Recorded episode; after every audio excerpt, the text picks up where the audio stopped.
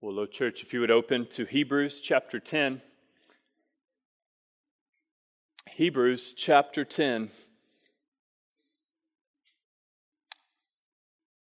I'm going to start by just reading verse 1. Cover much more than this today, but start with verse 1. Hebrews chapter 10, verse 1. God's word says, For since the law has but a shadow of the good things to come instead of the true form of these realities. It can never, by the same sacrifices that are continually offered every year, make perfect those who draw near. Father, it is a very strange, impossible, foolish thought that we put all of our faith in that your Son, your eternal Son, who created the world, would come down to this earth and live as a man. And yet, what is foolish to this world Lord, you confound the wisdom of this world and you call it foolishness. And you make wise the simple. And so, Father, we pray uh, that the glories of the incarnation, uh, all of the prophecies leading up to it, Lord, would become clear because of our time in your word right now. We pray, Holy Spirit, you would come and be our teacher. And Lord, we pray that you would do these things for the sake of your Son. We pray this in his name. Amen. Well, we start uh, our third week of a five week Advent series uh, leading up uh, to the incarnation, the birth of Christ. We're covering the whole Old Testament in five weeks. Uh, and, you know, I think for most of us who've grown up in church, talking about the birth of Christ, uh, we run the risk of these things uh, lacking meaning, becoming repetitious. And that's why we need to continually go back and get the Old Testament context uh, for the coming of Christ. It, it drastically changes the way in which we view the incarnation. And so we're looking at the preparatory work uh, for the incarnation through covenant. And in Scripture, we have six covenants that God makes uh, with man. Let me review a few of these that we've gone through. We started with the covenant of works that God made with Adam uh, in the garden. That covenant of works uh, leads to a second covenant, the Noahic covenant. We didn't cover that covenant. It's probably the least important of the covenants. Uh, it's very similar to the Adamic covenant. And then last week, the third covenant, uh, Pastor Kent walked us into the Abrahamic covenant. And um, that one is extremely significant. Abraham is our father in the faith. He trusted the gospel and was saved. And then today we'll look at the Mosaic covenant. And then next week, the Davidic covenant. And that will lead us up to Christmas with the new covenant uh, in Christ, or what's often called the covenant of grace or the covenant of redemption. Now, we're in Hebrews, uh, and let me just say the reason I pick Hebrews is because it uses this word covenant 19 times. But listen, it's not talking about the covenant of works, it's not talking about uh, the Noahic covenant or the Abrahamic covenant, it's not talking uh, about the Davidic covenant. It is talking about the Mosaic covenant, and then it talks about Christ and the new covenant. But let me give an example. Hebrews 8 9 says, The covenant that I made with their fathers on the day when I took them by the hand to bring them out of the land of Egypt, but they did not continue in my covenant. That's the Mosaic covenant. Um, let's remember this also, just a general uh, word about covenants is that God initiates all of them. These are not initiated by man. Uh, we see in Hebrews 8:10 it says, "This is the covenant I will make." And that emphasis always goes on God's initiating. And the Bible really is a story of God sovereignly pursuing a people for himself in uh, the Old Testament and in the New. We know Jesus says, You did not choose me, but I chose you. We know that in Ephesians uh, chapter 2, it says that you were dead in your trespasses and sins. And God made you alive with Christ. By grace you have been saved. This is not of your own doing, it is a gift of God, not a result of works. And so God is the initiator uh, in the Old and the New Testament. We don't find God, He finds us. And um, it's really tragic and uh, to hear how many people share their testimony.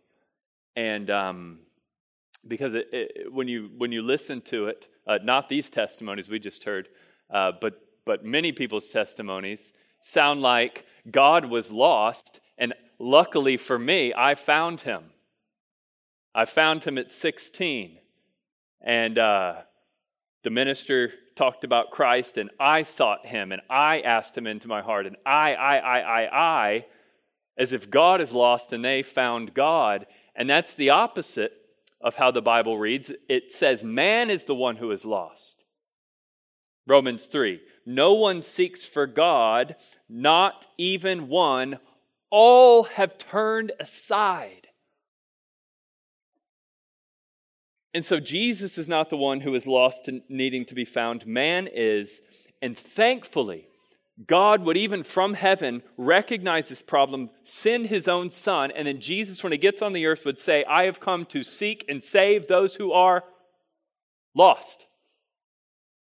God is the initiator, and he does this largely through covenants. And when we come to even, even last week, the uh, Abrahamic covenant, it's not like God's in heaven and he goes, Oh, I think I hear something. And Ur the Chal- Chaldeans, uh, and Abraham's going, Oh God, if you exist, uh, I just pray that you would come into my heart and give me a relationship with you. This is not how the Abrahamic covenant originated, but rather God sees a 75 year old man living in a pagan land and comes to this man of Ur the Chaldeans and says, uh, Abram, I will make my covenant with you. And God initiates and sets up that covenant. This is the same God that we saw two weeks ago in the garden when sin and death comes into the world. What does God do? God initiates and makes a promise that an offspring will come who will save, who will crush the head of the serpent and bring salvation to a people. That's the story. That's not just the Bible story, that's, uh, that is our story, as Kent reminded us last week. And it's a relational story, it's a personal story. And one of the things we need to remember about relationships is relationships often come with conditions. There's conditions to relationships, and that's true with the relationship that God's people have with Him. There are conditions oftentimes, and sometimes there's not conditions.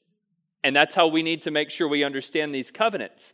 Uh, so, the Davidic covenant that we'll talk about next week is an unconditional covenant. That is, it doesn't matter what Israel does, God will still send the Messiah and set up a kingdom. It's unconditional. But the Mosaic covenant that we're looking at today has conditions obey, and you'll be blessed, disobey, and I will bring judgment. And there are conditions to the nature of that relationship. Uh, this is why John Owen said that the Mosaic covenant was none other than the covenant of works revived. And I quoted a, a few weeks ago, if y'all remember, the reformer John Lightfoot, who said, Adam heard as much in the garden as Israel did at Sinai, but only in fewer words and without the thunder. Adam heard as much in the garden as Israel did at Sinai, but in fewer words and without the thunder. And so here, here's what they're saying the Mosaic covenant, in a real sense, is just a more detailed version of the covenant of works with Adam in the garden.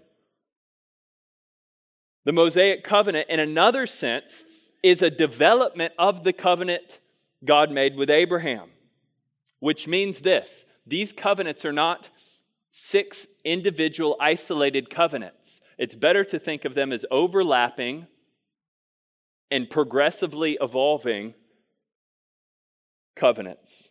So the covenant of works with Adam in the garden is the beginning of the Abrahamic covenant, And the Abrahamic covenant is the beginning of the Mosaic covenant. And I'm not just, uh, it's important to know this isn't just my theological position on the matter. This is what the Bible says. Uh, I'll read for us Exodus 6 1 to 5. The Lord said to Moses, Now shall you see what I will do to Pharaoh, for with a strong hand I will send them out, and with a strong hand I will drive them out of this land. For God spoke to Moses and said to him, I am the Lord. Here it is. I appeared to Abraham, to Isaac, to Jacob as God Almighty, by my and by my name the Lord, I did not make known myself to them. I also established my covenant with them, that's the Abrahamic covenant, to give them the land of Canaan and the land in which they uh, have lived as sojourners. Moreover, I have heard the groaning of the people of Israel, whom, uh, whom the Egyptians hold as slaves, and I have remembered my Abrahamic covenant. Therefore, I will bring the Mosaic covenant. Do you hear how they're leading? One is leading into the other. God is saying, I will save Israel from Egypt because of the covenant I made with Abraham. And then God does. He brings the plagues, uh, He delivers them out. They go through the Red Sea. And right before that 40 year wilderness journey, He says this in Exodus 19, verse 4 You yourselves have seen what I did to the Egyptians, how I bore you on eagle's wings and brought you to myself. Now look at verse 5. This word is very important. We see the condition. If you will obey my voice and keep my covenant, you will be my, you will be my treasured possession among all the peoples, for all the earth is mine, and you shall be to me a kingdom and priests and a holy nation. And that even begins the Davidic covenant. So he says, you will be my people, Israel, if there's the condition, if you obey. And so here's how, how we could understand this. In the covenant of works, we lost something, namely God and fellowship with God. But in the covenant of works, we also gained something. We gained a promise that an offspring would come to save. And that leads us to the covenant with Abraham, where God says to Abraham, I promise you an offspring. That's the same offspring as Genesis 3 is talking about. Promise to Abraham that the, all the nations of the earth will be blessed. And then Paul in Galatians 3 says that offspring is Jesus Christ. We're not guessing if that's, if that's the right answer. Galatians 3 says that offspring is Jesus Christ, that God promised to Abraham, and then said God preached the gospel to Abraham. And then now we come to the Mosaic covenant with Moses, and he says, Because of this covenant with Abraham, I will deliver this people, because an offspring must come from this line, and a nation must come through this line. And then he gives conditions to the covenant, which is his law. Which is his law. Ten commandments, but then 613 Mosaic laws. Some of them moral, all of them moral for them at that time, some civil to govern the nation, and some ceremonial regarding the sacrificial system.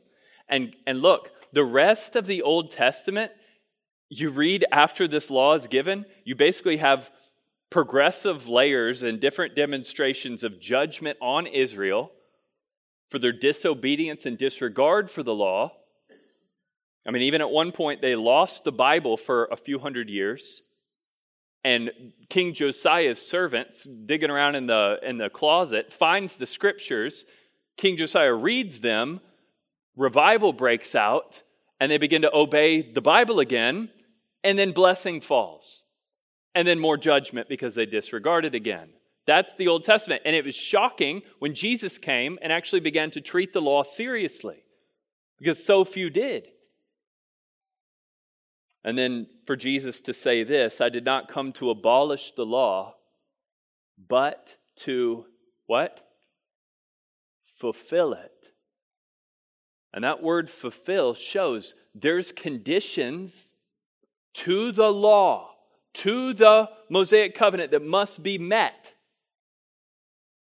And I've come to fulfill those conditions. And that really changes everything to the point where now we see in the New Testament, we see letters like the church, uh, like what Paul wrote to the church in Rome. Chapter 6, verse 14. Sin will have no dominion over you since you are not under law, but under grace.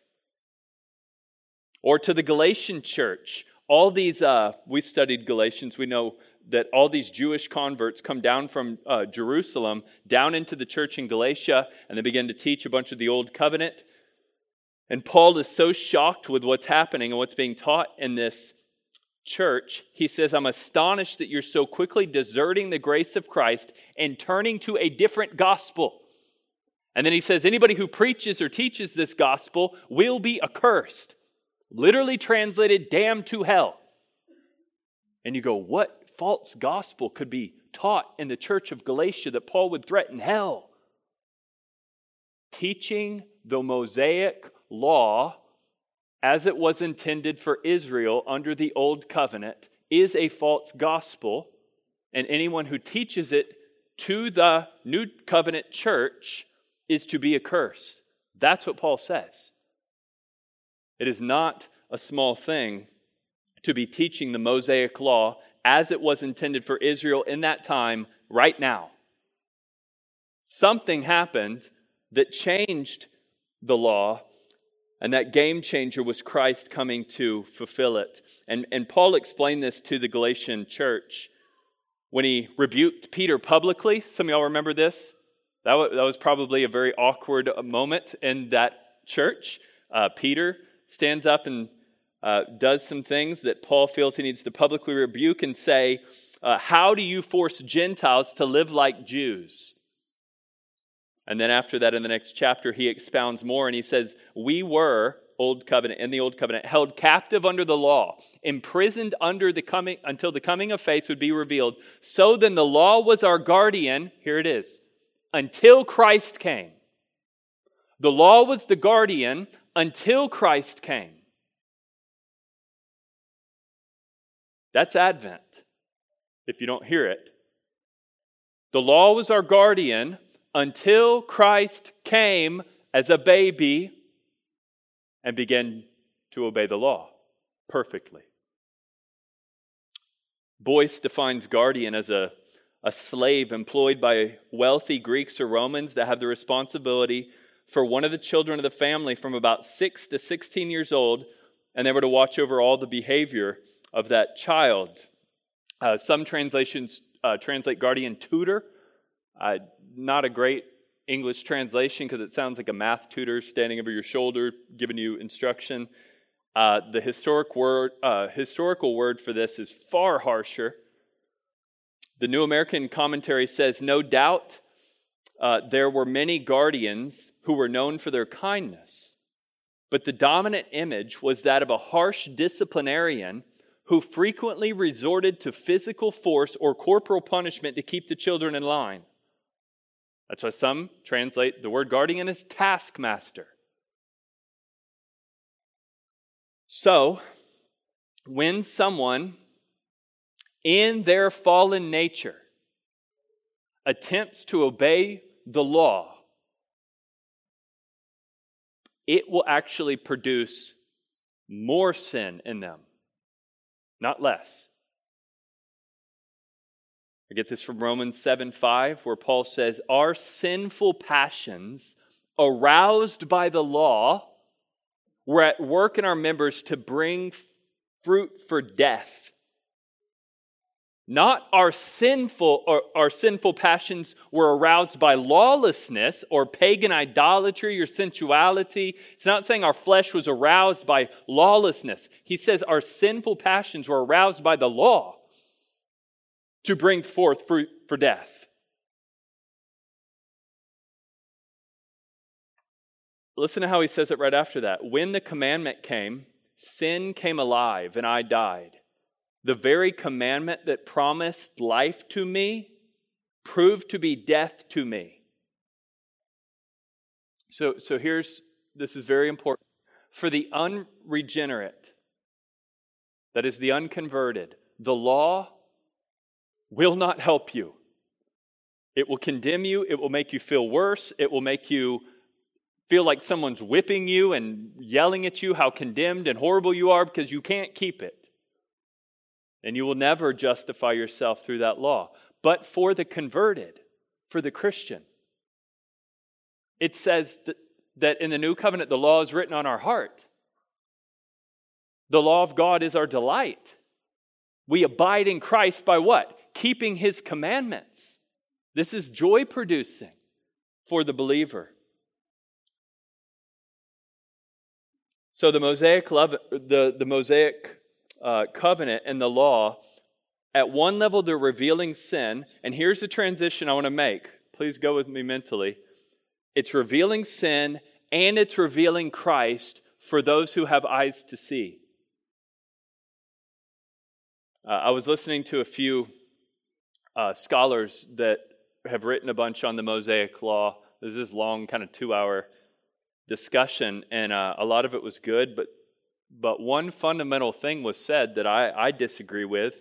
Most throughout history have disagreed with this. This was a this is a minority view, but this man said in the Mosaic law there is no grace and no gospel. And there's truth in that, but it's not entirely true. And why I would say that is because I don't know about you, but when you read through Exodus and Leviticus, and you begin to read these laws, especially the sacrificial system, it depends how you understand that, whether that lands with grace or not. So let me give you an example. Uh, Psalm 40 in the Old Covenant, when it was written, Psalm 40 said this It is not possible for the blood of bulls and goats to take away sin. It's not possible for the blood of bulls and goats to take away sin. Now imagine hearing that if you're in Israel and under the old covenant and you're saving up your hard earned money to buy another sacrifice for your own sin and for the sin of your family. And then you read that. It is impossible for the blood of bulls and goats to take away sin. How does that land on you as an Israelite under the old covenant? Not with a lot of hope. However, for others, this was an annual reminder of sin that propelled them to faith. Like Abraham, who when God asked him to sacrifice his own son, he said, What? God will provide a sacrifice. There were some in Israel who saw even the sacrificial system and saw in it some hope because they knew blood of bulls and goats could not take away sin and that God would provide a better sacrifice. It propelled them to faith. And in that sense, there is grace in the Mosaic, and I think that's what Hebrews is saying. It says in uh, Hebrews 10 3, in these sacrifices, there is a reminder of sins every year. For it is impossible for the blood of bulls and goats to take away sins. He's quoting Psalm 40. Now, listen, some of y'all want a Christmas sermon so bad, and I'm, I'm down in the uh, the Mosaic Law. But here's the Christmas sermon, okay? Here it is. Verse 5 For when Christ came into the world, that's why I picked this passage today. When Christ came into the world, he said, Sacrifices and offerings you have not desired, but a body you have prepared for me. That's the Christmas message. For any who have ears to hear, that's the Christmas message. And look at how crazy verse 5 actually is. Pay attention to what this is saying. He, who's that? Who's he? Christ. When he came into the world, said, and then he quotes Psalm 40, verse 6, where David said, Sacrifices and offerings you have not desired, but a body you have prepared for me. So Jesus said, through David, who said a thousand years before that, Sacrifices and offerings you have not desired, but a body you have prepared for me. Jesus said through David, who said a thousand years earlier. That's how it reads. Guys, uh, think about what's being said there. Who invented the Mosaic sacrificial system? Who, who, whose idea was this? This is God's idea. But yet it doesn't work. It didn't actually take away sin. The whole point of the sacrifice was to take away sin. But yet it didn't do what God designed it to do. That's what it says. How do we understand that? Look, look at Hebrews 10 11. Every priest stands daily at his service, offering repeatedly, key word, repeatedly the same sacrifices which can never take away sin. So picture a Levitical priest who would be in his career roughly 30 years or so. He's sitting there making sacrifices. How many sacrifices would you have made in a 30 year career as a Levitical priest? I mean, we don't know. Uh, hundreds of thousands, likely. And it's a reminder that if these things worked, I wouldn't have to keep doing it. One would have been enough. I wouldn't keep giving these for my 30 year career. Then another young guy takes my job and he keeps giving the sacrifices. And this Mosaic system lasted for about 1,500 years. It's a lot of priests. A lot of priests making sacrifices of millions and millions of animals. But look at verse 10. I'm sorry, chapter 10, verse 12. But when Christ had offered for all time a single sacrifice for sin, he sat down, something the other priests never did. They always stood up. He sat down at the right hand of God, waiting from that time until his enemies would be made a footstool for his feet. We often hear businessmen talk about their employees. They'll say, This, this employee is worth 10,000. How valuable he is to the organization. This man will do the work of 100 men. He's more valuable than 100 employees because he, he adds so much to the organization.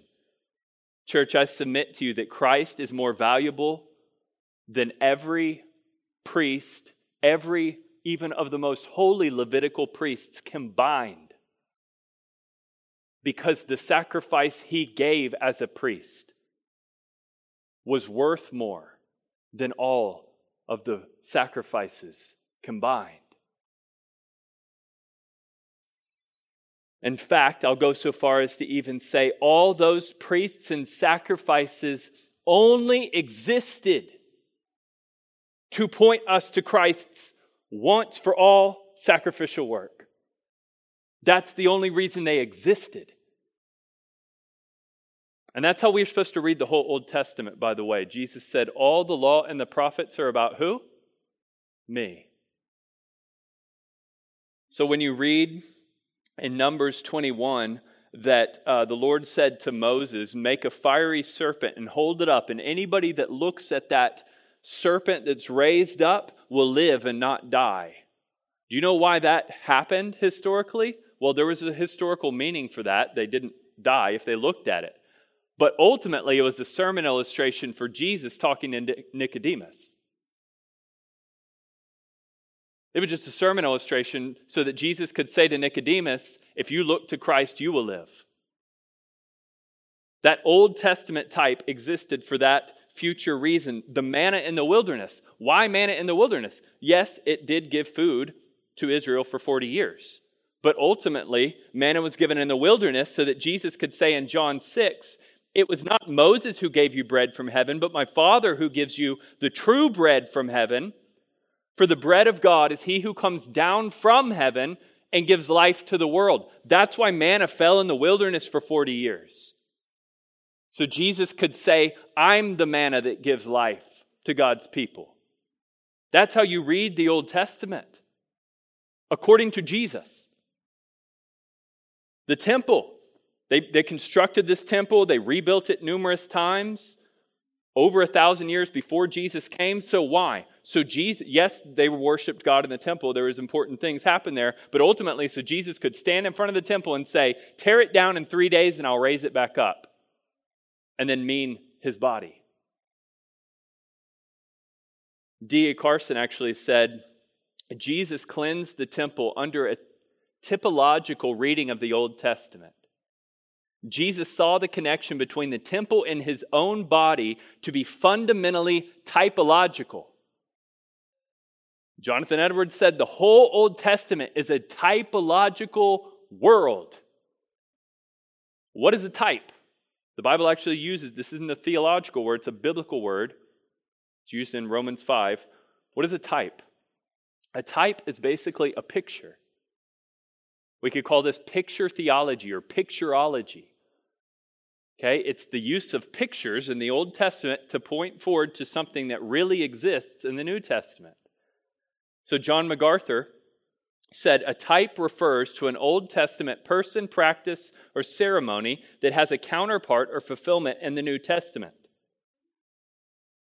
So, uh, maybe I should say this to preface this. Um, those of you who are more mathematical type brains, you don't like types. Types is not your thing because it's like this is too vague, it's odd. Um, I like perfect symmetry. I like theological categories that are just very clear always. Um, artsy type people that like poetry, music, you know, uh, movies, and you types are more interesting to you. You you would prefer these more. MacArthur wasn't a artsy type, but he understood the importance of typology. Uh, David Murray who wrote a book on typology, said a type is a person, place, or object or event that God created to teach us about Jesus' person and work. So the flood, Sodom and Gomorrah, those are types of God's judgment. The sacrificial system, a type of Christ's atoning work. We could go on about temple, high priest, Passover, Sabbath rest, on and on. All of it is typology. Um, we talked about a few weeks ago Adam is a type of what? Or of who? Christ. Moses is a type of who? Christ, delivering God's people from slavery. David was a type of Christ. He was a king over God's kingdom. You see? All of these things have significance. They're all types, they're all historical pictures pointing to something. Uh, I talk about typology in weddings, believe it or not. Uh, I don't use that word, but I will say uh, about a couple who's coming out to get married this marriage isn't ultimately for your felt needs. This represents, pictures, is a type of Christ and the church. That's typology. And the wedding illustration isn't insignificant. Matthew 22, Jesus said that he sent prophets to call people or those who are invited to a wedding feast. So, get where I'm going with this. You've got prophets calling people to a wedding feast. That's what the Old Testament is prophet after prophet after prophet calling people to this wedding feast where Christ will be with his people. And listen to what, what it says in Matthew 11 13. All the prophets in the law prophesied until John came. So we understand prophets prophesied. We get that category. That makes sense. But how does this, how do you understand this part of the verse? All the prophets and the law prophesied. How does the law prophesy? The, sacrificial system, the priesthood, the temple, all of the types and shadows are saying something. Or, or, or better yet, they're saying something about someone. Go back to Hebrews 10. Let's, let's just make sure we understand what we're unpacking here. Verse 1 The law was but a shadow of the good things to come instead of the true form of those realities. It can never, by the same sacrifices that are continually offered every year, make perfect those who draw near. Otherwise, would they not have ceased to be offered? Since the worshiper, having uh, once been cleansed would no longer have any consciousness of sin. But in these sacrifices, there remains a reminder of sin every year. For it is impossible. What does that say? Impossible for the blood of bulls and goats to take away sin. Consequently, when Christ came into the world, he said, Sacrifices and uh, you have not desired, but a body you have prepared for me. Um, I'm going to say this, and uh, it is not an attack on animal lovers, okay? But animals don't have a soul. Okay? That's not a hate speech toward animals, that is a theological, biblical statement of fact. How could the soul or the life of an animal be used to atone for the sins of a human? It doesn't match, right? Animal, soulless, can't atone for an image bearer of God with a soul. Therefore, insufficient sacrifice. What does that tell us? A human is needed to atone for a human. A soul of a man for a soul of a man. A body for a human body. And Jesus said, through David, a thousand years earlier, sacrifices and offerings you have not desired, but a, a body you have prepared for me. A body for what? To do the will of the Father and to die under the curse of the law. That's what the verse says. Now, I understand this is not a Christmas sermon.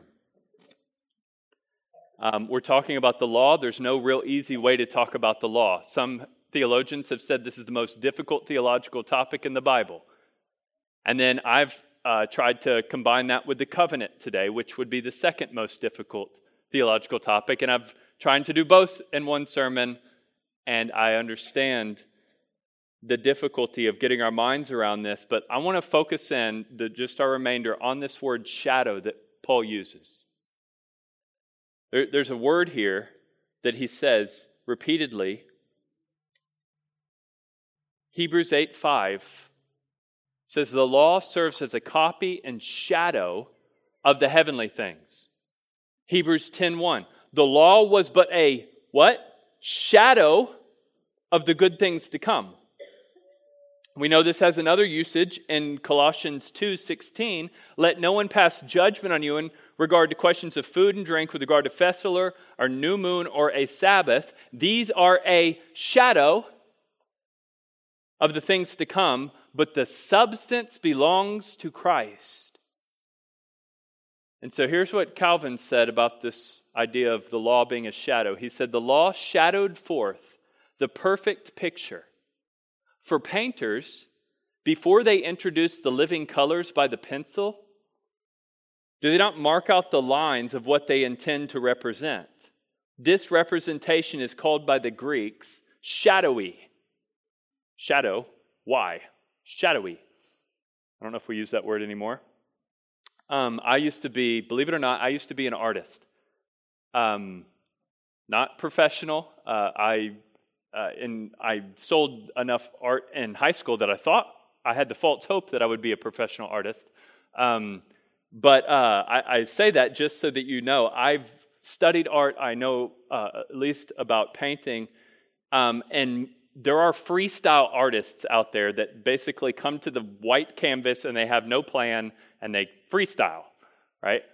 But most artists, especially more classically trained artists, have some concept of what they want to put on the, the painting, on the canvas. And they'll oftentimes uh, trace out a shadowy outline before they put the paint and the image on. The law is like that. That's the word the Bible's using. A shadowy sketch before the living color is applied.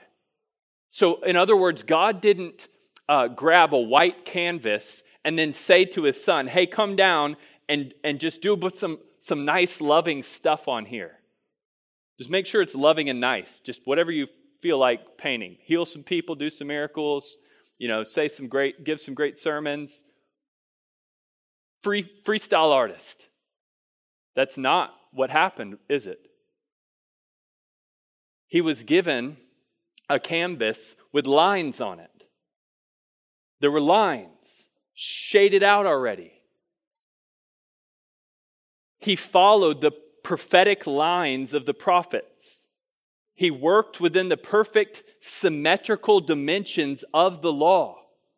He put living color to the shadows or the colorless Old Testament types. Church, have you ever seen what he painted? Have you ever seen what he painted? It's beautiful.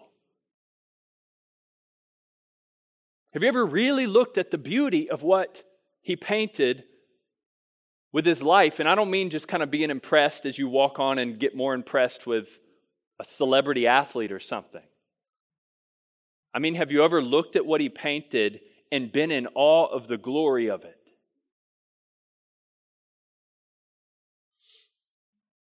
His 33 years of sinless living, fulfilling every Old Testament prophecy, every Mosaic law, as he's performing miracles. I mean, this it seems seamless in his life. He doesn't seem rigid, like he's stressed about it. It just looks like love. It just looks natural. Yet everything is with precision. And he's claiming to be this messianic offspring from the garden, from Abraham, to fulfill the Mosaic law, to be uh, that sacrificial Lamb of God to take away the sins of the world, to then three days later raise and show his victory over sin, to then be ascend to the right hand of the Father and put his enemies and your enemies under his feet. You ever seen that painting? You ever looked at it and been in awe of it and say, I don't deserve that this would have anything to do with my life. But somehow I'm in there. And the artist worked me into that. Look what Jesus said in Hebrews 10:7. He said, "Behold, I have come to do your will, O God, as it is written of me in the scroll of the book." All those prefigured types and shadows of the law he came down to fulfill. Vern uh, Poythress, a distinguished scholar and theologian, has a book called The Shadow of Christ in the Law of Moses, and he said this In the law, Jesus is there, but not in the center stage spotlight, but in the shadows. Have you ever seen Jesus in the shadows? He isn't the shadow, he's the substance. But have you seen him in the shadows? There's a lot of Jews that never did. In fact, most never did. There's a lot of people that go to church week after week after week, and for some reason, they just see shadows. Have you ever seen the substance? Have you ever seen past the shadows to the actual painting? It is glorious. As we go to the table, I want to put our minds on one last image, uh, one last type of the Mosaic covenant, and that's the Passover. Many of you know the Passover was uh, the significant moment in the Mosaic covenant. And um, I want our minds to go there as we prepare to come to the table. Uh, in one moment, guys, in, in a single moment, Jesus accomplished at least two things. He's preparing the final Passover with his disciples, which was what? It's showing that the blood you put over your door will save you from death, the blood connected to life, salvation. He's eating the last legitimate Passover. There are no legitimate Passovers after that moment because at that same moment, he's also instituting the first Lord's Supper. And both those things are happening in that moment. And listen, they're both types. You realize that? Even the Lord's Supper is a type. This is, in some sense, a shadow a New Testament shadow, we could call it, because it's not the real thing, it's pointing to the real thing. And so when we come and take this, we're remembering a shadow. We're rejoicing in a type of something that is. Our salvation isn't in the, the elements, it's in heaven, in Christ's body and blood. And so we put our faith in the type uh, and in the shadow because the substance has come. And we believe that. And it says that we will proclaim this until the Lord comes. You hear the language. The Passover was reminding us we need a first advent. The Lord's Supper reminds us we need a second advent. Christ must come again. And so that's what Advent for us today is. It isn't waiting for Christ to come the first time. We certainly glory in that, but we come to the table with this type, this shadowy ordinance to remind us that Christ will come again. Amen. Amen. As we prepare our hearts to come, uh, if you are longing for Christ to come again and you've been baptized in his name, this table is for you. Um, if you have not and will refrain, you can find in your bulletin uh, some meaningful prayers that you can pray. And I'd encourage you to pray through those uh, as we go through this ordinance. Let me pray for us. Father, Lord, we just thank you for your Son, the one that we don't deserve, the one that we did not earn, the one that is not like us. We're selfish, we're rebellious, we're fallen, we're like Adam. And so we thank you for the second Adam, the one you promised not only to Adam and Eve in the garden, but you promised to Abraham. And then you came to Moses and you continued to work. And you preserved that offspring all the way to the point where Christ came with a human body and gave his body and blood. And we praise you, Jesus, that you obeyed that Mosaic law that we could not, so that when you gave your body and blood, it would be a sufficient sacrifice for our sins. Lord, deepen our confidence in you as we come and proclaim this together. We pray it in Jesus' name. Amen.